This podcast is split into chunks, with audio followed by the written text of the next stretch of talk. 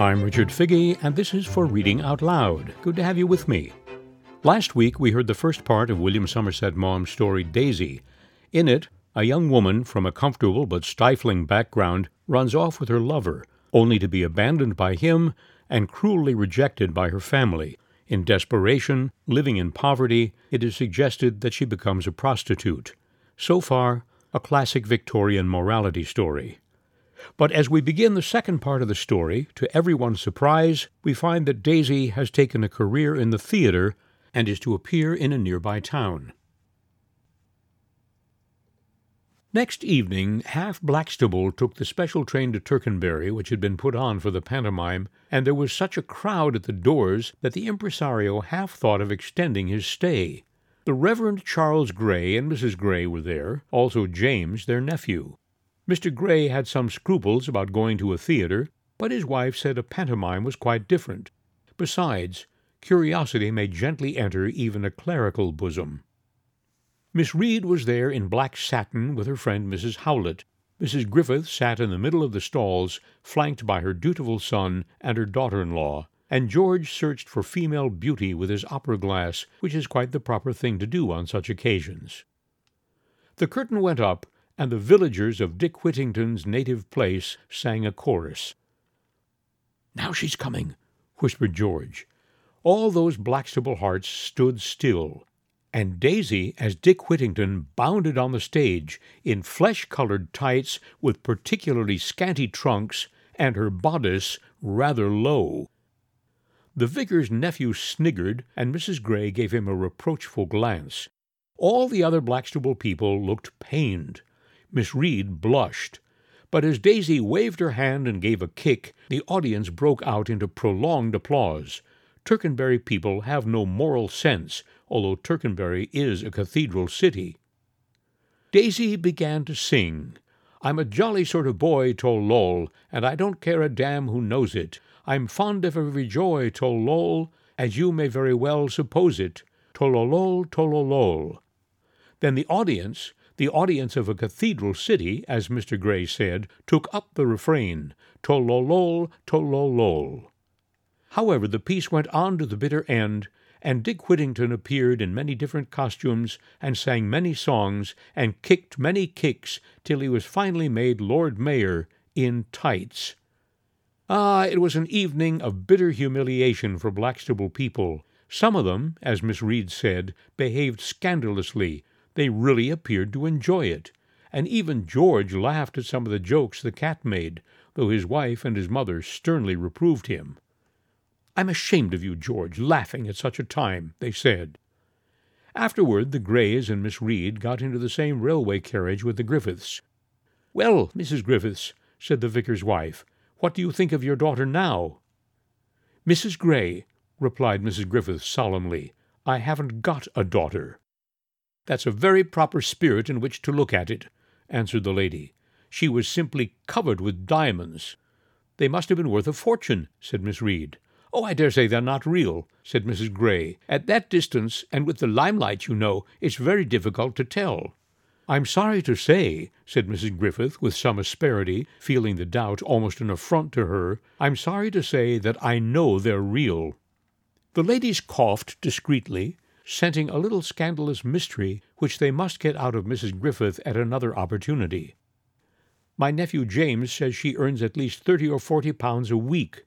Miss Reed sighed at the thought of such depravity.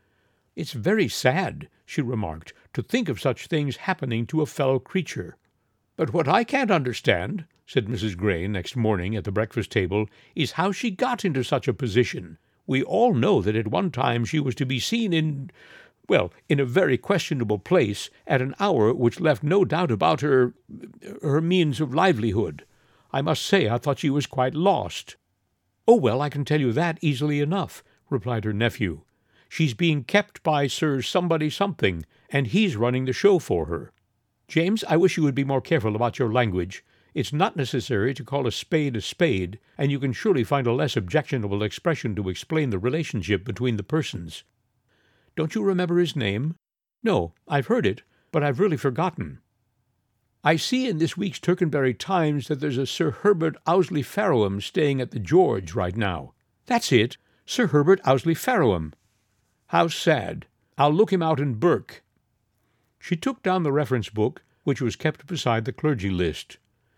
Dear me, he's only twenty-nine, and he's got a house in Cavendish Square and a house in the country. He must be very well to do, and he belongs to the Junior Carlton and two other clubs, and he's got a sister who's married to Lord Edward Lake. Mrs. Gray closed the book and held it with a finger to mark the place like a Bible.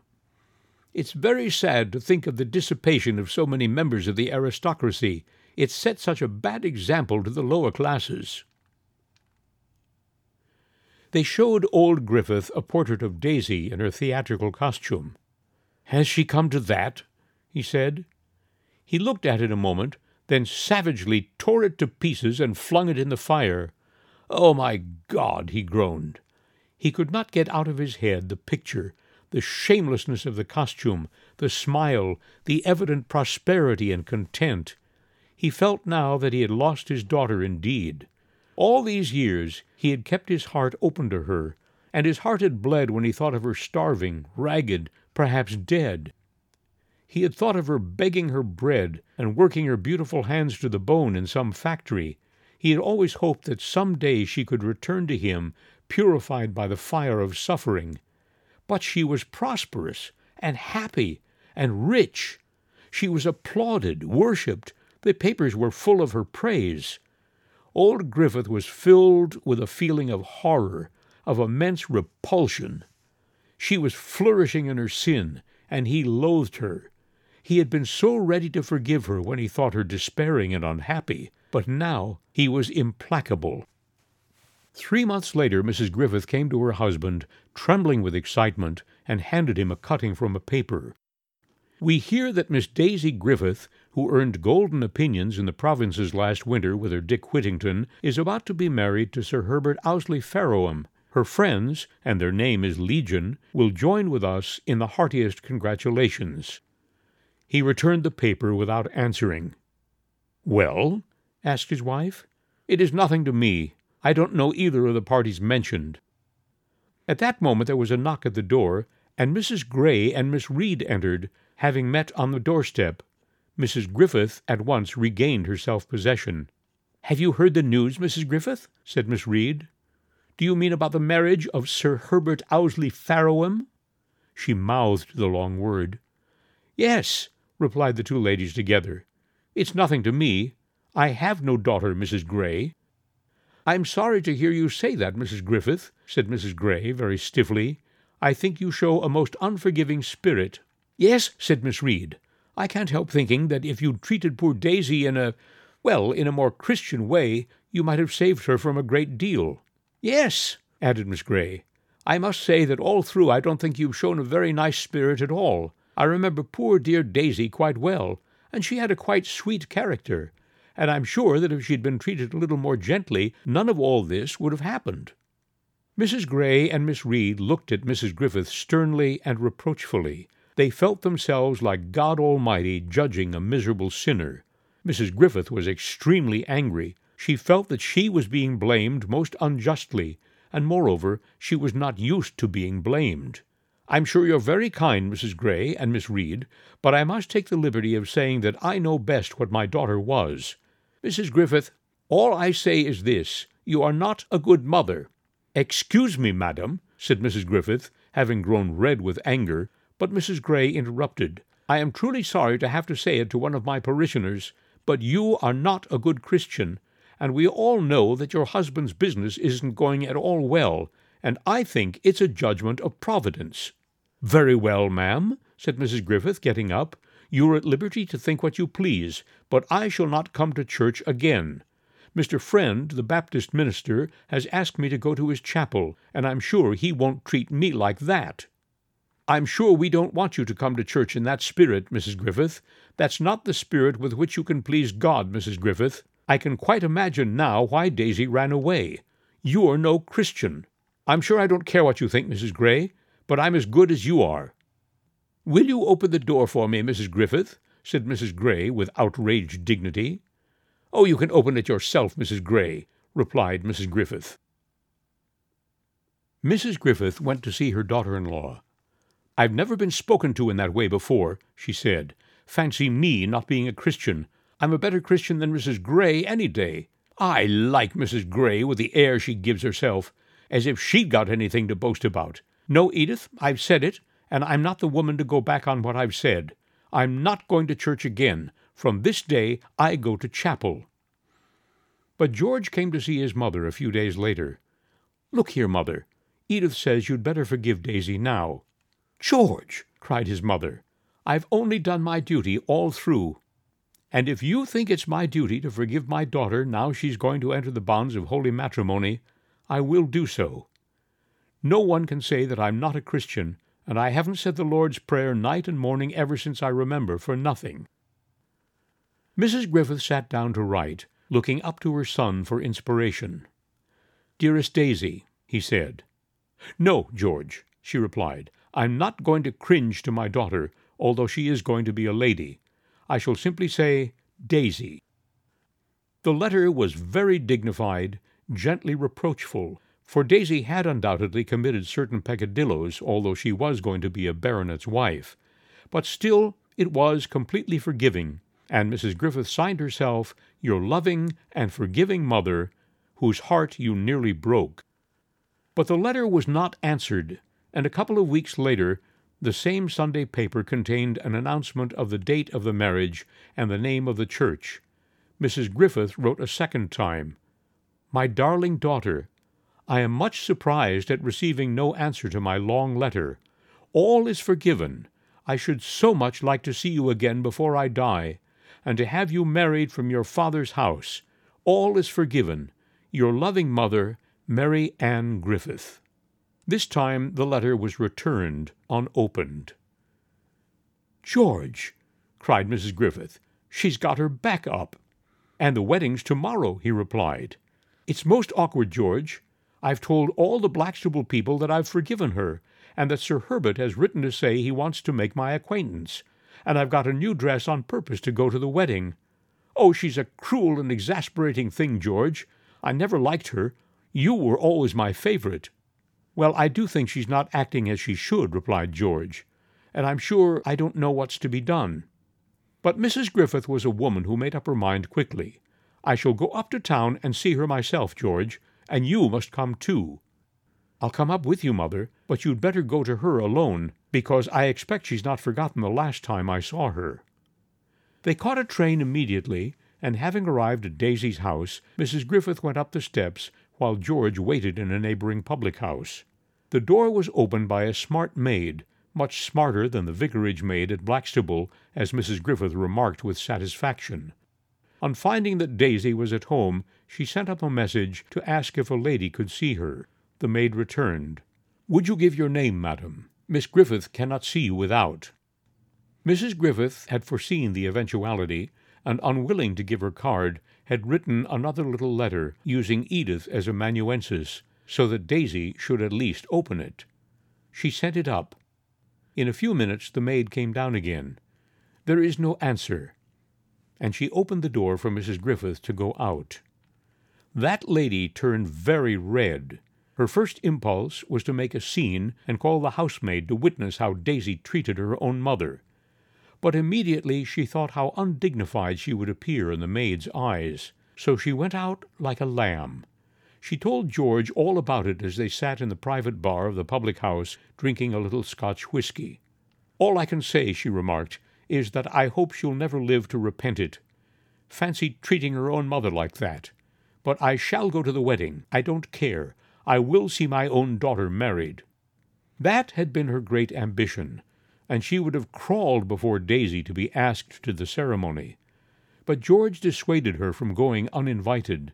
There were sure to be one or two Blackstable people present, and they would see that she was there as a stranger. The humiliation would be too great. I think she's an ungrateful girl, said Mrs. Griffith as she gave way and allowed George to take her back to Blackstable. But the prestige of the Griffiths diminished Everyone in Blackstable came to the conclusion that the new Lady Ousley Farrowham had been very badly treated by her relatives, and many young ladies said that they would have done just the same in her place.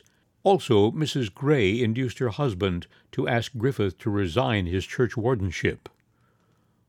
You know, Mr. Griffith, said the vicar deprecatingly, now that your wife goes to chapel, I don't think we can have you as churchwarden any longer. And besides, I don't think you've behaved to your daughter in a Christian way. It was in the carpenter's shop. The business had dwindled till Griffith only kept one man and a boy. He put aside the saw he was using. What I've done to my daughter I'm willing to take the responsibility for. I ask no one's advice, and I want no one's opinion. And if you think I'm not fit to be churchwarden, you can find someone else better. Why don't you make it up with your daughter, Griffith? Mind your own business. The carpenter had brooded and brooded over his sorrow till now his daughter's name roused him to fury. He had even asserted a little authority over his wife, and she dared not mention her daughter before him. Daisy's marriage had seemed like the consummation of her shame. It was vice riding triumphant in a golden chariot. But the name of Lady Ouseley Farrowham was hardly ever out of her mother's lips, and she spent a good deal more money in her dress to keep up her dignity. Well, that's another new dress you've got on, said a neighbour. Yes, said Mrs. Griffith complacently. You see, we're in quite a different position now. I have to think of my daughter, Lady Ouseley Farrowham. I don't want her to be ashamed of her mother. I had such a nice long letter from her the other day. She's so happy with Sir Herbert, and Sir Herbert's so good to her. Oh, I didn't know you were. Oh, yes. Of course, she was a little, well, a little wild when she was a girl, but I've forgiven that. It's her father won't forgive her. He always was a hard man, and he never loved her as I did. She wants to come and stay with me, but he won't let her. Isn't it cruel of him? I should so like to have Lady Ouseley Farrowham down here.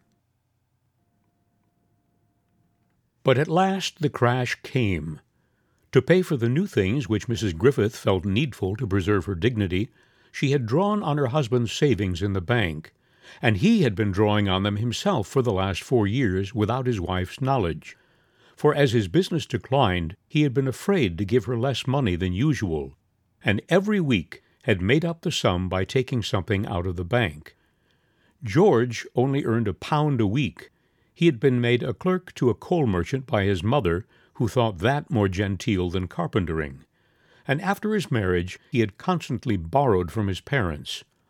At last Mrs. Griffith learnt to her dismay that their savings had come to an end completely. She had a talk with her husband and found out that he was earning almost nothing. He talked of sending his only remaining workman away and moving into a smaller place. If he kept his one or two customers, they might just manage to make both ends meet.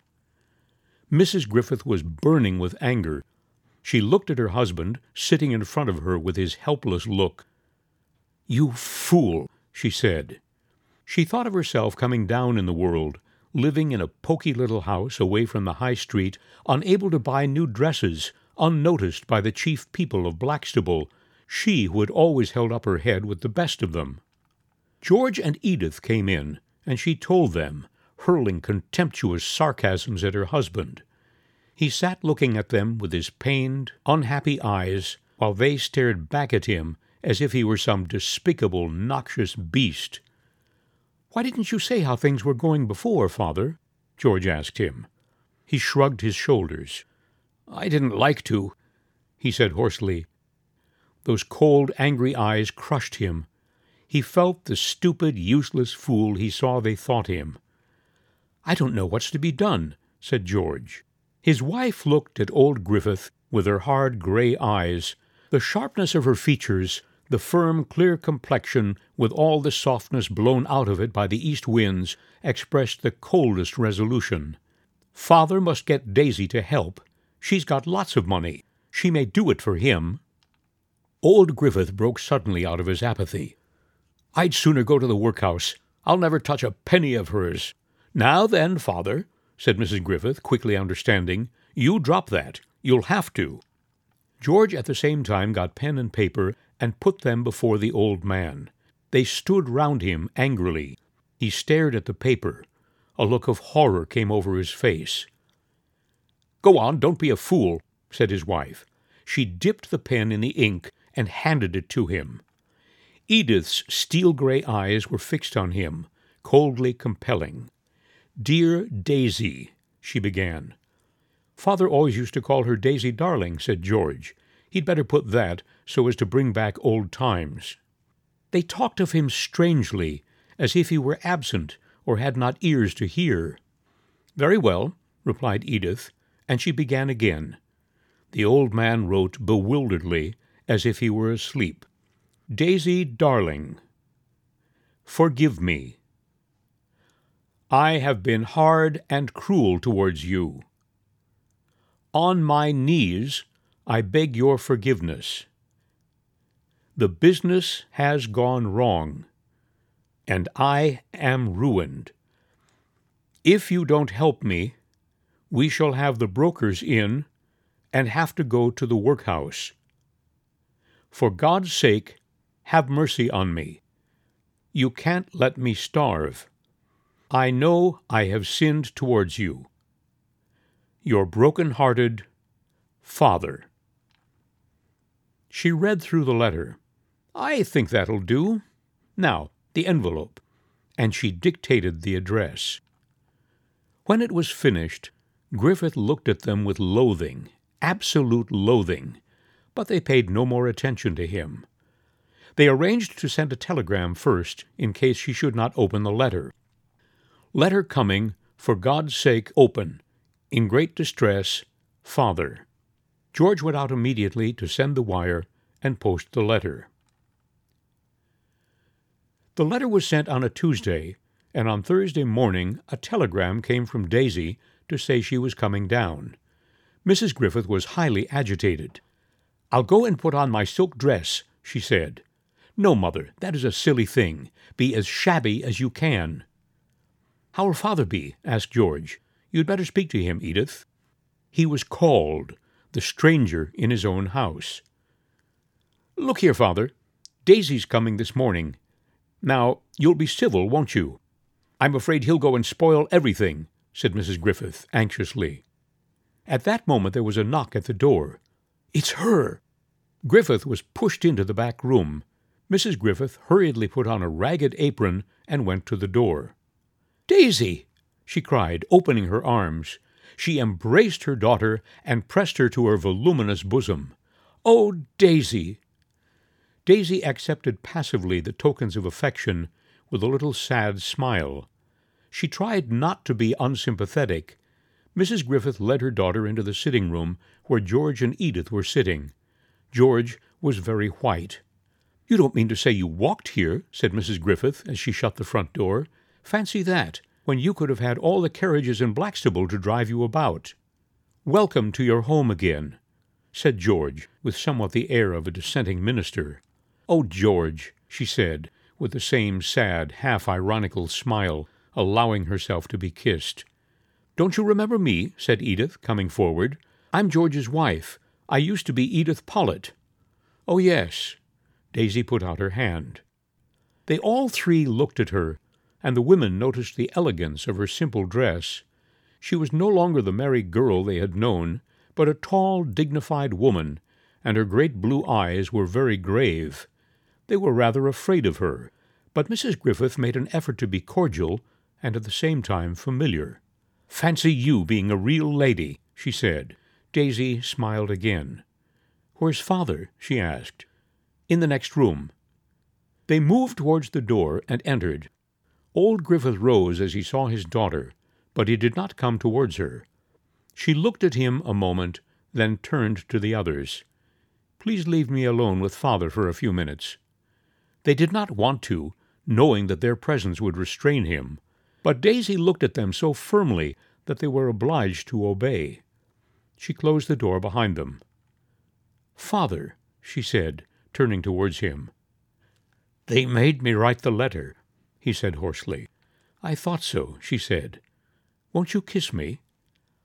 He stepped back as if in repulsion. She looked at him with her beautiful eyes full of tears. I'm so sorry I've made you unhappy, but I've been unhappy too. Oh, you don't know what I've gone through. Won't you forgive me? I didn't write the letter, he repeated hoarsely. They stood over me and made me. Her lips trembled, but with an effort she commanded herself. They looked at one another steadily, it seemed for a very long time. In his eyes was the look of a hunted beast. At last she turned away without saying anything more, and left him. In the next room the three were anxiously waiting. She contemplated them a moment, and then, sitting down, asked about the affairs. They explained how things were. I talked to my husband about it, she said. He's proposed to make you an allowance so that you can retire from business. Oh, that's Sir Herbert all over, said Mrs. Griffith greasily. She knew nothing about him but his name. How much do you think you could live on? asked Daisy. Mrs. Griffith looked at George and then at Edith. What should they ask? George and Edith exchanged a glance. They were in agonies lest Mrs. Griffith should demand too little. well, said that lady at last, with a little cough of uncertainty, in our best years we used to make four pounds a week out of the business, didn't we, George? Quite that, answered he and his wife in a breath. Then shall I tell my husband that if he forwards you five pounds a week you will be able to live comfortably? Oh, that's very handsome, said Mrs. Griffith. Very well, said Daisy, getting up. You're not going? cried her mother. Yes. Well, that is hard, after not seeing you all these years. But you know best, of course. There's no train up to London for two hours yet, said George. No, I want to take a walk through Blackstable. Oh, you'd better drive in your position. I prefer to walk. Shall George come with you? I prefer to walk alone. Then Mrs. Griffith again enveloped her daughter in her arms, and told her she had always loved her, and that she was her only daughter. After which Daisy allowed herself to be embraced by her brother and his wife. Finally they shut the door on her, and watched her from the window walk slowly down the High Street. If you'd asked it, I believe she'd have gone up to six quid a week, said George. Daisy walked down the High Street slowly, looking at the houses she remembered, and her lips quivered a little. At every step smells blew across to her full of memories the smell of a tannery, the blood smell of a butcher's shop, the sea odor from a shop of fishermen's clothes. At last she came onto the beach, and in the darkening November day she looked at the booths she knew so well, the boats drawn up for the winter, whose names she knew, whose owners she had known from her childhood, she noticed the new villas built in her absence. And she looked at the grey sea. A sob burst from her, but she was very strong, and at once she recovered herself. She turned back and slowly walked up the High Street again to the station. The lamps were lighted now, and the street looked as it had looked in her memory through the years. Between the Green Dragon and the Duke of Kent were the same groups of men farmers, townsfolk, fishermen, talking in the glare of the rival inns, and they stared at her curiously as she passed, a tall figure, closely veiled. She looked at the well remembered shops, the stationery shop with its old fashioned fly blown knickknacks, the milliners with cheap gaudy hats, the little tailors with his antiquated fashion plates. At last she came to the station and sat in the waiting room, her heart full of infinite sadness the terrible sadness of the past. And she could not shake it off in the train. She could only just keep back the tears. At Victoria she took a cab and finally reached home. The servants said her husband was in his study. Hello, he said. I didn't expect you tonight. I couldn't stay. It was awful. Then she went up to him and looked into his eyes. You do love me, Herbert, don't you? she said, her voice suddenly breaking. I want your love so badly. I love you with all my heart, he said, putting his arms around her. But she could restrain herself no longer. The strong arms seemed to take away the rest of her strength, and she burst into tears. I will try and be a good wife to you, Herbert, she said, as he kissed them away. You've been listening to Daisy by William Somerset Maugham. Maugham frequently treated his outcast characters with sympathy and understanding. He reserved his scorn for the intolerant, the selfish, and the self righteous. In short, for the hypocrites. In the world of his stories, human affairs seldom turn out the way people expect. In an unpredictable, irrational world, Maugham's stories suggest that life is perhaps met best stoically with skepticism, tolerance, humor, and as much enjoyment as possible of what life offers. I'm Richard Figge, and this has been For Reading Out Loud. If you are enjoying this series, please tell your friends, and let me know what stories and authors you would like to hear. Drop me a line, if you will, at rfigge, that's R-F as in Frank, I-G-G-E, at wooster.edu. That's it for tonight. I hope you'll join me again next week. In the meantime, be well, be happy, stay safe. All the best.